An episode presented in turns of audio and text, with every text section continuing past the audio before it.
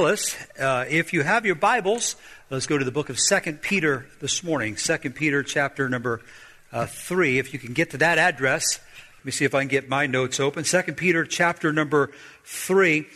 Uh, when you get to Second Peter, it is a follow-up book to the first epistle of Peter, uh, and uh, the first epistle many reference as uh, a, an epistle that is filled with meat, filled with meat.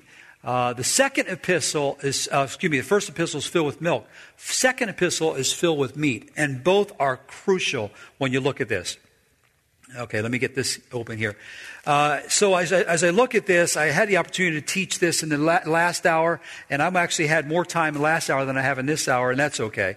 So we'll uh, we'll be okay to get it uh, as much as we can get done and completed this morning. So all right? Second Peter chapter number 3, pick it up in verse number 1. Uh, this second epistle, beloved, I now write unto you in both which I stir up your pure minds by way of remembrance, that ye may be mindful of the words which were spoken before by the holy prophets, and of the commandment of us, the apostles of the Lord and Savior, knowing this first, that there shall come in the last days scoffers, walking after their own lust and saying, Where is the promise of his coming? For since the fathers fell asleep, all things continued as they were from the beginning of the creation. For this they are willingly ignorant of, that by the word of God the heavens were of old, and the earth standing out of the water and in the water, whereby the world that was, that then was, being overflowed with water, perished. But the heavens and the earth, which are now by the same word, are kept in store, reserved unto fire against the day of judgment and perdition of ungodly men. But beloved, be not ignorant of this one thing, that one day is with the Lord as a thousand years, and a thousand years is one day. The Lord is not slack concerning his promise, as some men count slackness, but is long suffering to usward not willing that any should perish, but that all should come to repentance. Praise God, Bruce. But the day of the Lord will come as a thief in the night, in which the heavens shall pass away with a great noise, and the elements shall melt with fervent heat. The earth also, and the works that are therein, shall be burned up. You pray with me and for me as we preach on the subject three absolutes in the last days. Three absolutes in the last days. You pray with me and for me. Our Father, we thank you for the opportunity to gather this morning. We are a needy people. We're a people that just read the Word of God. And I would pray that God, if there's one here that does not know you as Savior, that they would get saved before it's eternally too late. We thank you, Lord, for the testimony that we already heard today about your long suffering, your patience. And I thank you, Lord, that Bruce uh, Lord accepted you as his Savior. But perhaps this morning there's one here that does not know where they're going to go if they were to die. I thank you, Lord, that there is an absolute, an absolute that you are long suffering, you're patient. And we thank you, Lord, for that. We know that, God, there is a time where time is no longer and that your judgment will come. And God, I do pray for those that are here this morning that, Lord, perhaps have heard about how to be saved and never have. And those that are saved this morning that perhaps are not living, uh, Lord, where you want them to be today. So I do pray that you guide us and bless those that are here this morning. And I pray you would help us to apply what we hear today to our hearts and lives. In Jesus' name we pray. Amen. Three absolutes in the last days. And now it's not too many things in this world that you can actually count on. not too many things in this world that you can say are absolutely true, especially if anyone's speaking that is a politician. Stock markets uh, are up, stock market goes down. There's no absolutes there. The Bible talks about money and riches and wealth. It takes wings and, and flies away. There's no certainty in wealth and and the economy could be, uh, uh, could be good tomorrow and, and really, really bad next week. We don't know. There's no absolutes there. Uh, the prospects of, of, uh, of having the world in one, one unified, there's one day there's a, uh, going to be a unified government, but the idea that uh, a whole world wants to be at peace with each other, that's, that's not going to happen until the Lord sets that up. But preachers and churches and ministries are continually to drift from the Word of God. They're becoming more entertainment centers than God fearing, Bible preaching churches. And, and we're, we're more interested in entertaining and tickling people's ears than having, giving them the Word of God. Churches and ministries are changing. Yet in the midst of all the doubts and all the confusion and all this craziness that we're in and that surrounds us, there is still some things that will not change. There are still some absolutes. In these last days that we're in, in the advent of the internet and all the crazy things that have happened, and the book of Daniel predicted that there'll be uh, people running to and fro, knowledge shall be increased, and there's just a, there's just an amazing prophecy being fulfilled every day that we live. Even the COVID the Delta, the Delta variant and other things that are coming, all predicted uh, in the Bible. But I hold in my hands today a place that I can go to that tells me exactly what is coming. I hold in my hands today a place where I can know that is absolutely true. This book, as we are going to look at it today, is the pure Word of God. I think about Psalm 119, verse 89, where it says, Forever, O Lord, thy word is settled in heaven. And the plaguing question that people have asked all through the centuries is, What is the sign of thy coming and the end of the world? As the disciples asked Jesus Christ that very question, and his response to them in Matthew chapter 24, in addition to all of the other cataclysmic things will be coming to this world, he said about his own word, heaven and earth shall pass away, but my word shall not pass away. And so this morning we have a copy of God's word in our hand. And every promise that God gave in His Word is worthy to be believed. It's worthy to pass on. It's worthy to rest our entire lives and existence on. And so when He promises, He will fulfill that promise. And so, number one, what is absolutely certain in the last days, number one, as we already talked, is the assurance of the scriptures. In verse number one, the Bible says, The second epistle, beloved, I, re- I now write unto you, in both which I stir up your pure minds by way of remembrance. Can I stop right there and say it's good for our minds to get stirred? Y'all with me? It's good for us to once in a while just get our minds stirred up. And the Bible says by way of remembrance. It's good for us to go walk back on the time when we got saved. It's good for us to go back and remember what God did for us and to us uh, to get our attention, stirring up our pure minds by way of remembrance. But look in verse number two.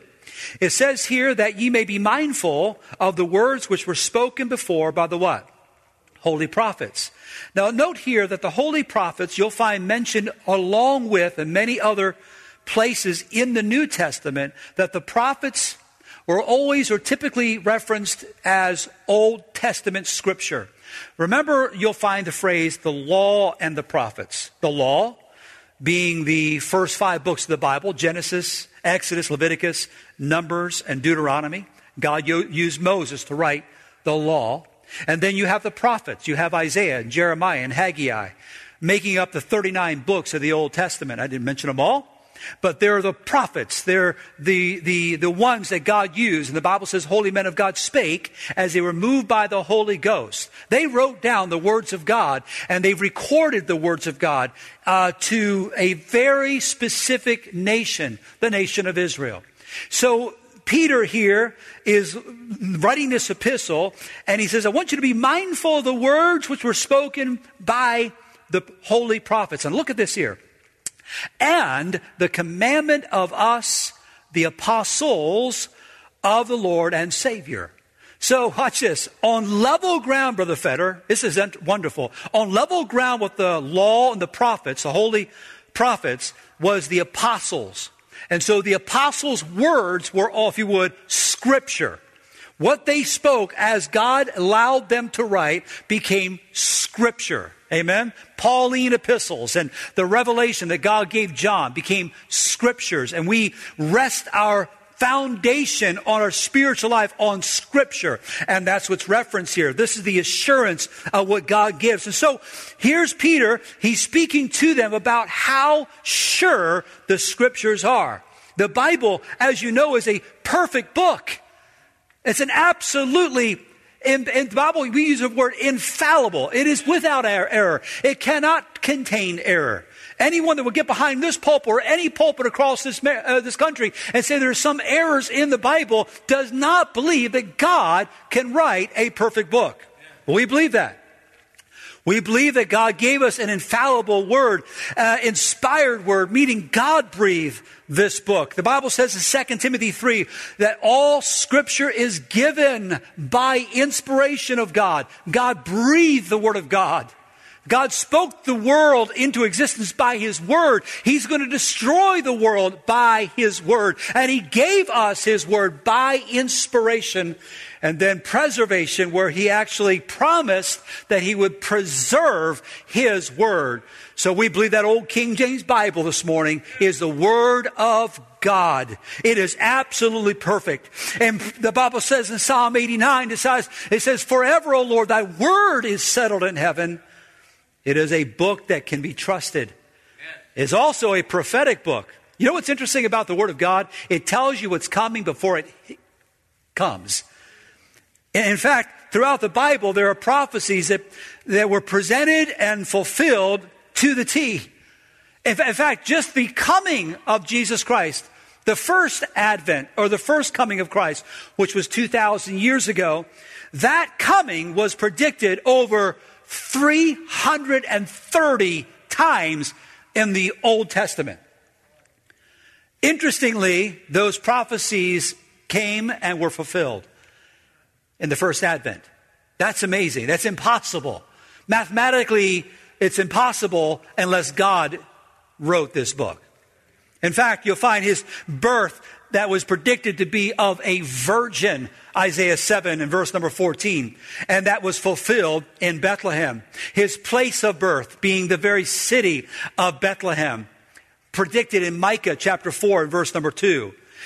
5 verse number 2. His, by the way, his humiliation and his death 3,500 years ago predicted how he was going to be crucified, how he was going to die, where he was going to be crucified, all of that, Isaiah chapter number 53. And on and on. It's a perfect book. It speaks of prophecies. Now you think about this. I'm so glad that I'm born again. if anything else, you heard Brother Bruce say, I'm saved. I'm glad I'm saved. And you ought to be thankful for that. But can I just say this? It is a wonderful thing to be in Christ. It's a wonderful thing to know that when you pillow your head at night, that if something happened that night and you were to leave this world, you go right to be with the Lord. Absent from the body, to be present with the Lord. That new birth, man, that's a blessing. But do you realize that in the New Testament, the new birth is mentioned nine times? Nine times. If it's mentioned one time, that's wonderful, but it is mentioned nine times in the New Testament. And we Baptists, man, we're, we're baptizers. We don't baptize people for salvation, but because of salvation. But we're, we're big on it, man. We're big on making sure that that ordinance is something that we hold dear to. The ordinance of baptism. But that's mentioned 20 times in the Bible. And then you find the doctrine of repentance that not only is being silenced today, but it's practically ignored in pulpits today of repent and be saved. You don't hear that today. Repentance is mentioned over 70 times in the New Testament. And so I can go on and on, but 27 books of the New Testament, which is divided into four different sections. You've got the historical section of the New Testament. You have the Pauline epistles. That's the epistles or letters written to churches were written uh, in another, if you would, segment. You got the general epistles, and then you have prophetic uh, uh, letters or prophetic books. The book of Revelation uh, being a prophetic book. And on the entire New Testament, which is 27 books, listen to this. There's over 380 different references to the second coming of Jesus Christ. Now, if you just look at what the Word of God puts emphasis on, yes, it's important that you're saved. Yes, it's important that you're baptized. Yes, it's important that you're, re- uh, you repented. But do you realize that God is warning us that he's coming back. 380 times in the New Testament alone of references of his return. Prophetic book. It's a book that predicts what is coming. And praise God for that. That's the assurance of Scripture. And so there are some things this morning you can say, where is truth?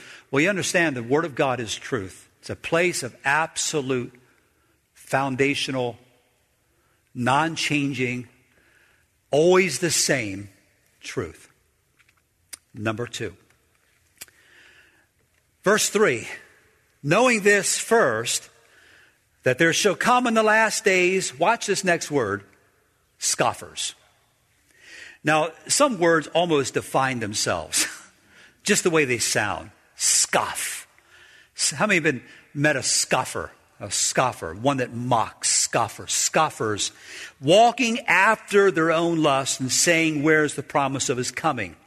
For since the fathers fell asleep, all things continued as they were from the beginning of the creation. Then it says in verse number five, For this they willingly are ignorant of, that by the word of God the heavens were of old, and the earth standing out of the water and in the water, whereby the world that then was, watch this, being overflowed with what?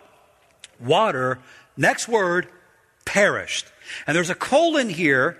Those are going to continue what's going to happen. But the heavens and the earth, which are now, okay, right now present, by the same word are kept in store, reserved the fire against the day of judgment and perdition of ungodly men. So note here that what is going to uh, uh, be uh, an absolute truth in the last days is the existence of scoffers. And you'll find in verse number four that there is a question that they ask. The Bible says in saying, Where is the promise of his coming? So, number one, these scoffers have doubt of what God says would happen will happen. They deny the very reality of the Lord Jesus Christ's return. Where is the promise of his coming? You, you Christians, you, you talk about this end of the world. You talk about apocalypse and you talk about the last days. You talk about Revelation. You talk about Daniel. And when is it going to come? Because after all, you've got the sun that still rises in the east, it sets in the west. You still have four seasons summer, winter, fall, spring. You have all of the things are just continuing as they were. So you Christians that believe this, uh, we, we, we, think, we think it's ridiculous. In fact, it says they're willingly ignorant. They're saying nothing's changed. Do you realize their whole theory collapses? Their whole, their whole basis collapses on two main points. One of those is found in verse number five and six. It says, For this they willingly are ignorant of, that by the word of God the heavens were of old, and the earth standing out of the water and in the water. Now, watch this. There's a fr- reference here to a time period whereby the world that was, what then was, being overflowed with what? Water perished. Now, so God creates Adam and Eve in the garden 6,000 years ago. And from Adam and Eve to Genesis chapter number 6 and Genesis chapter number 7, you have 2,000 years of human history. From Genesis chapter number 6 up to Malachi, uh, you find approximately 2,000 years of human history. To be more specific, about 1,600 years, because there's 400 years of silence between the book of Malachi and the advent of Jesus Christ when he came the first time in Bethlehem. From the time Jesus came to this earth until now, we have 2,000 years. So we have 6,000 years of human history. Say, Pastor, how do you know that? How do you know it's 6,000 years old? Because, after all, the scientist tells us that it's billions and trillions of years old. They just add another couple billion years to anything, and you can make any kind of argument you like to make. But you want to know why and how we know that we're 6,000 years of age? Very simple you can take the genealogies of Jesus Christ which is recorded for us in the book of Matthew. And you can trace back those years to the time of the flood. Then you have Noah. Shem, Ham, and Japheth are his sons. Then from Noah back to Enoch, all the way back to Adam. And the Bible is a historical book that gives you numbers and gives you years. And people that have studied this say that the earth is only based on the lineage and the first Adam, 6,000 years of age. So, they are arguing that the Lord Jesus Christ is not coming back. He is not going to return because it, it, everything is continued. No, it hasn't. Because 6,000 years, or rather 4,000 years ago, God destroyed everything in a flood. Hold that thought there. Go to Matthew chapter 24. You're doing great. Matthew 24, New Testament. Old Testament reference here to, uh, uh, in the New Testament is referencing back something that happened in Genesis chapter 6. Stay with me here. Verse 38. Watch what Jesus says to the question that was asked, when is the sign of thy coming and the end of the world? Watch verse number 38. For as in the days that were before the what? Okay, now we have a time period. The days before the flood. They were eating and drinking and marrying and given in marriage until the day Noah entered into the what? Ark. Okay, so before the flood, there's a reference to how people lived. They were eating, they were drinking, and they were having marriage and given in marriage. Okay? Some of that stuff is normal, right? Just kind of normal life. But the Bible talks about Genesis chapter 6 on how wicked man had become. And then you find in verse number 39, and knew not until the flood came and took them all away. So as you want to know what it's going to be like in the last days, he says, the way it was before the flood, they were eating, drinking, and given in marriage, everything normal, but there was one guy that was preaching something different. This guy by the name of Noah. Genesis chapter 6 describes him as a preacher of righteousness. So in addition to a building project of 120 year building an ark, he preached the judgment of God to a very wicked world. And they were eating and they were drinking, they were given in marriage, and they were thinking to himself, this guy has lost his marbles. He's, he's off the rocker. They did that until the flood came, and then the wording here that Jesus, is, Jesus used, said they were taken all away. Then it says this So shall also the coming of the Son of Man be. So, he says, the way it was then before the flood is the way it will be before I come on the second time. And so you'll find here what is going to be absolutely true in the last days. One is the Word of God is going to be always true. Number two, you're going to have scoffers, mockers of God. They're going to, to deny the very person of Jesus Christ. Watch what it says in verse number four, back in our text here in 2 Peter 3. Watch the phrase here. Where is the promise of his coming? For since the fathers fell asleep, all things continued as they were from the beginning of the creation. For this they are willingly ignorant of, that by the word of God the heavens were of old. Now, according to verse number six, God has already judged the world one time. They didn't get that. So, according to verse number six, the flood was already a massive demonstration of the power of God's word.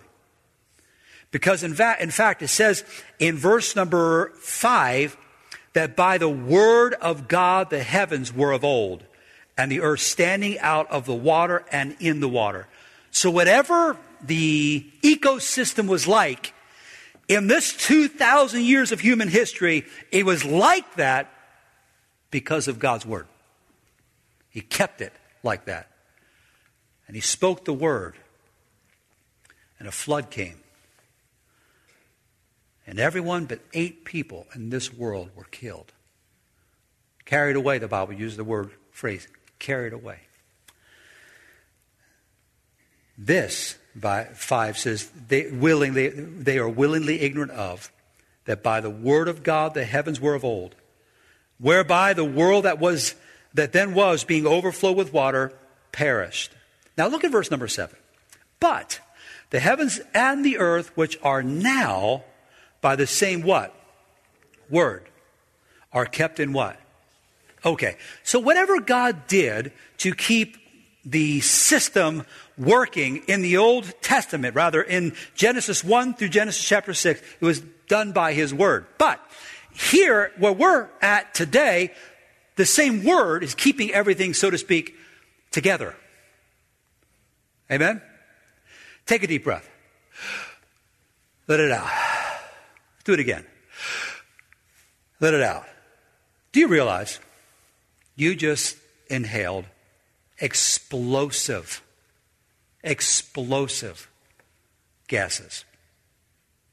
You just did. In, fa- in fact, now, I mean, we didn't release anything in the building right now, but but I want to show you that what we're going to, what they're going to see in the future. And think about this: every breath we take is filled with a, these highly, highly flammable, explosive gases. Every one of them.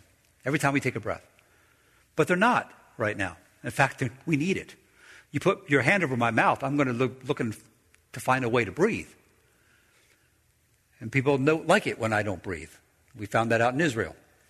I don't know why I said that, brother. We had to bring it up with the whole I lost my breath out there because I was out of shape. Anyway, but the water that we have, 75% of the Earth's surface is composed of water, whether it's gas form or, or liquid. And it's explosive, it's volatile when it's separated. In fact, oxygen, oxygen is required for all combustion. It feeds a fire. Without oxygen, you don't have a fire. Any firefighter knows this. Anyone knows this. A fire can, it can, fl- it can flame a, a fire and, and cause a massive explosion with right oxygen. We breathe that every day. We, we take in nit- nitrogen. Nitrogen also very necessary. We have chemists here that could speak more eloquently on this stuff. But nitrogen is a component that makes up dynamite. TNT is made of nitroglycerin. Nitroglycerin is an explosive, and yet every day we gulp massive uh, quality, quantities of nitrogen in the air. We breathe, we take it in, and we let it out. God allows us to use that today, but it's kept in store for something else. I had three eggs this morning, and salt and pepper. I got the sodium chloride out of the out of the cupboard and I put that salt on there and my body is going to take that sodium chloride and break down the sodium in that and use it for my body. I was on YouTube last night looking up how to do that. Very fun. My son took chemistry and pre-med and he was kind of working me through some of what sodium is. And sodium, if you just take sodium, it's very unstable. In fact, you could take a block of sodium and throw it in the Blanchard River, and you'll probably have to call the fire department. A massive explosion with sodium and water, very unstable. They actually have to, have to take sodium and put it in oil or kerosene to keep it from, uh, from exploding. It's, it's very toxic, very explosive. Sodium! We eat it all the time.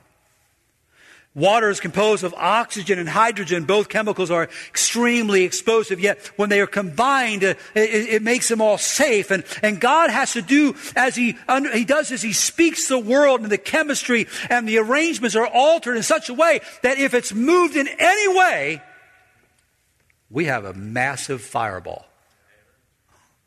You ever think about this? If I were to get into an elevator and push 14 miles down, or 20 miles down, I would be in the middle of a molten lava. 14 miles. 15 miles. I don't know what it is for the lava to, in, in Ohio, but it's, it's about 15 to 20 miles. And from here to Bowling Green down, we're on a, we're on a molten lava base. Make you feel comfortable today? The entire world, 8 billion people, exist on this little shell called the crust. And we live and we breathe and we take the oxygen in and we drink the water. Yet, at any moment, everything that we have can be altered and changed, but it's kept in store by the Word of God. Look at verse 7. but the heavens and the earth, which are now by the same word, are kept in store. What does that mean? It's contained. And I praise God that God contains that.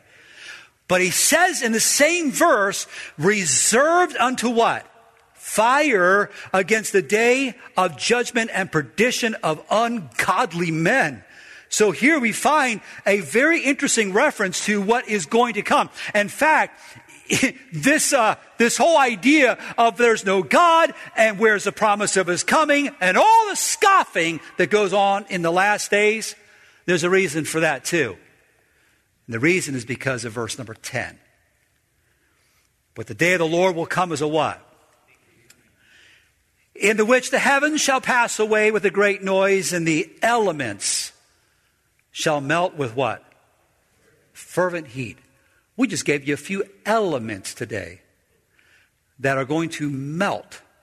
This is a scientific word used in our Bibles to show us what's coming in the future.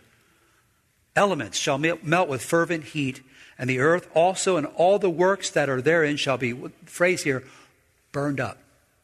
Now, we know this.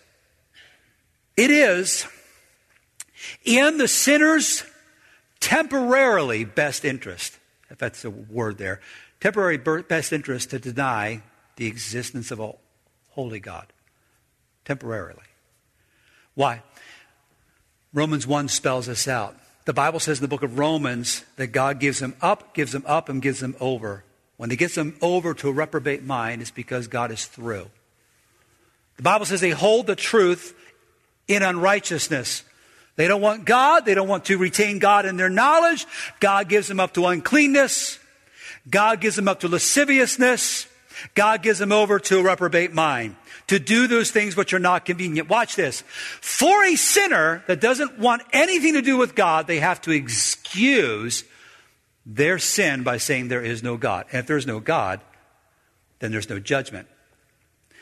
And if there's no judgment, I can do what I want. That's why you have hedonism, which says, let's eat, let's drink, and let's be merry, for tomorrow we die. So, it isn't a sinner's temporary advantage to undermine the authority of God's word and just say there's no God. Why? Because they don't want to face him. But if we admit that there is a God, then there is a verse number 10 must be dealt with. If there is a God, then there is a judgment. Why? Because he is a holy God. And there is a day of reckoning. Hollywood has tried to fight this all through their existence, from the 1920s all the way through. Every time they try to put a movie out that shows the bad guy winning, it doesn't settle well. You know why? Because God, the Bible says the, that God manifests himself in all of us. Romans 1. The heavens declare the glory of God. We understand the world was formed by God, and even the lost person is upset when justice is not served. They can't settle. No. That rapist should have got punished, and that murderer should have got punished. And every time they try to make the bad guy win, it doesn't sell because it doesn't settle well. In the heart of every human being is this want of justice. And there's a reason for that because the ultimate judge, who is holy, God, is going to judge the world. Everything is moving to judgment. I mentioned this a couple of years ago. People will be judged, nations will be judged, Satan will be judged. Everything has to go to judgment. The lost person is judged at the great white throne judgment.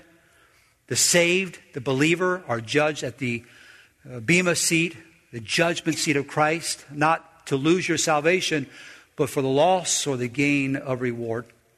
But everything, everything must be judged. And you'll find here these scoffers want nothing to do with God. And he's warning them. Verse 10 is coming. So, in the last days, note there's a place that you can go where the Word of God is, is a place of truth, the Word of God. The ignorance of scoffers will be in the last days. But going back to what Brother Bruce was saying, you'll find here in verse number 8 and 9. Love, I love this. But beloved, be not ignorant of this one thing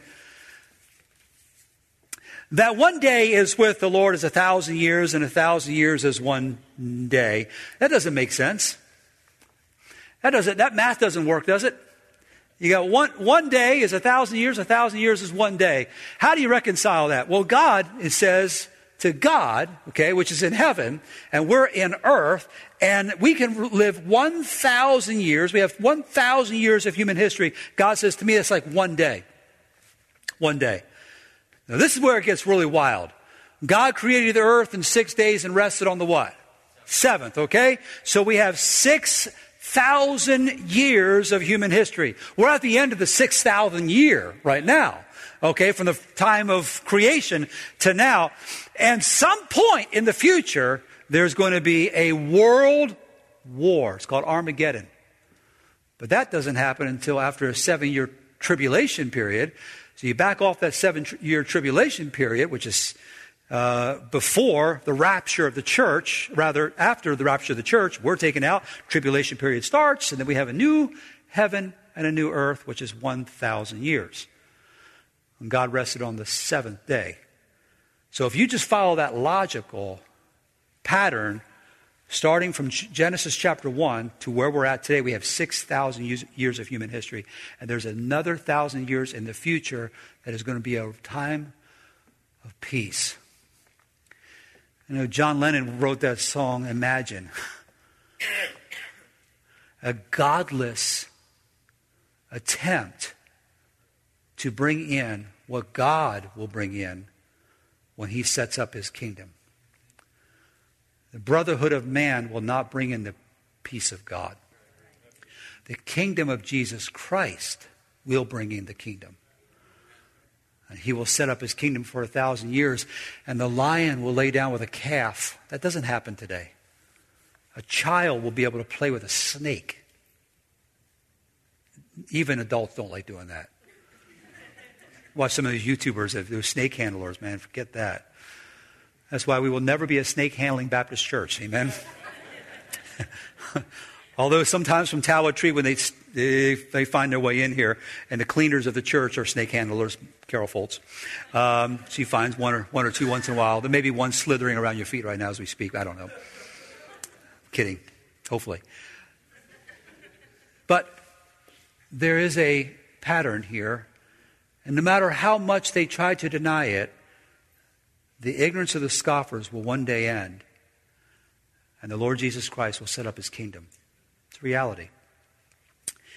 But the last part of this thought here, and I just got a couple of minutes, is that God has promised something that you ought to thank Him for. Diane gave a testimony on Wednesday night. She got saved 22 years ago, if I remember correctly, 22 years ago, and she thanked, 23? 27 years ago. And she thanked God that Jesus did not come 28 years ago. Now, listen, I don't know about you, but the patience of God today, I don't understand. I mean, after an election process that we went through, I'm thinking, Lord, right now is a good time for you to come back. I'd be okay with that. After what we see in our world, any one of us would assume that this is got to be the time where the Lord's going to return and get us out of here. But verse 8 says, Beloved, be not ignorant of this one thing. Verse 9, the Lord is not slack concerning his promise, as some men count slackness, but is long suffering to usward, not willing that any should perish Amen. But that all come to repentance. You know what's on the heart of God right now more than anything else? He wants people saved. He wants people saved. Why? He's punctual. He's not slack. He's not late. We use the word tarry. He's not late. He's punctual.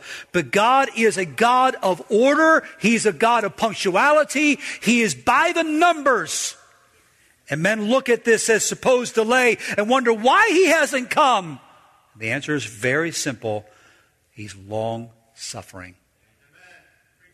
patient. He waits. Maybe there's someone up at that football team, Brother Chris, that's going to get saved on Thursday. I don't know. Maybe there's someone here this morning that for the, the, you've been given time after time after time of God showing grace and, and you're running out of time. The, Bi- the Bible's clear. It is high time that we, God's people, wake out of sleep. Why? Because it's appointed unto man once to die. After this, the judgment. It is not God's design. It's not his desire to see anyone perish. He's not willing that any should perish, but that all come to repentance. Every one of his created people to get saved. I don't know if I were in heaven right now, I could imagine Michael the archangel has got his lips on that trumpet, and Jesus Christ is ready to come. Is it yet? The only one that knows is God. Not yet. Not yet. Not yet. It's been six days in heaven. Six days. Father, it's, it's almost the seventh day, I know. The seventh day, we're going to be resting. Yes, I know. A little longer. A little longer. Give more time. But one time, the time will be no more. And God will say, okay, let's go. Go get your bride. Oh, what a day that'll be. So, with all this in mind, I think a good question for us to ask ourselves this morning is Are you ready to meet God? Are you surrendered to His will in your life? Or, or is it one of those things you just do a weekend activity? I call it checking the box. You check your religious box for the Sunday activities of the, of the week. Or is he your God? Do you serve him faithfully? Because he's returning. And when he returns, the question is very clear Will I find faith? So, what is absolutely true in the last days is that we have a place, we have truth, Word of God. We have the existence of scoffers, we have the patience of God. And one day the patience will end.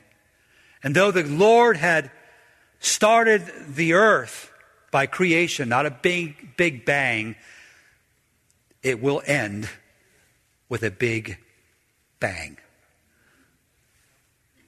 Yeah. His word is holding everything together. But that word can change. And the oxygen becomes separate from the nitrogen. And the nitrogen becomes separate. And the sodium separates from the chloride. And now we have a fireball. You ought to run to Jesus if you're not saved today. you ought to run to him because everything can change right now. You're only 14 miles of, of, of a real problem right underneath us. Get saved.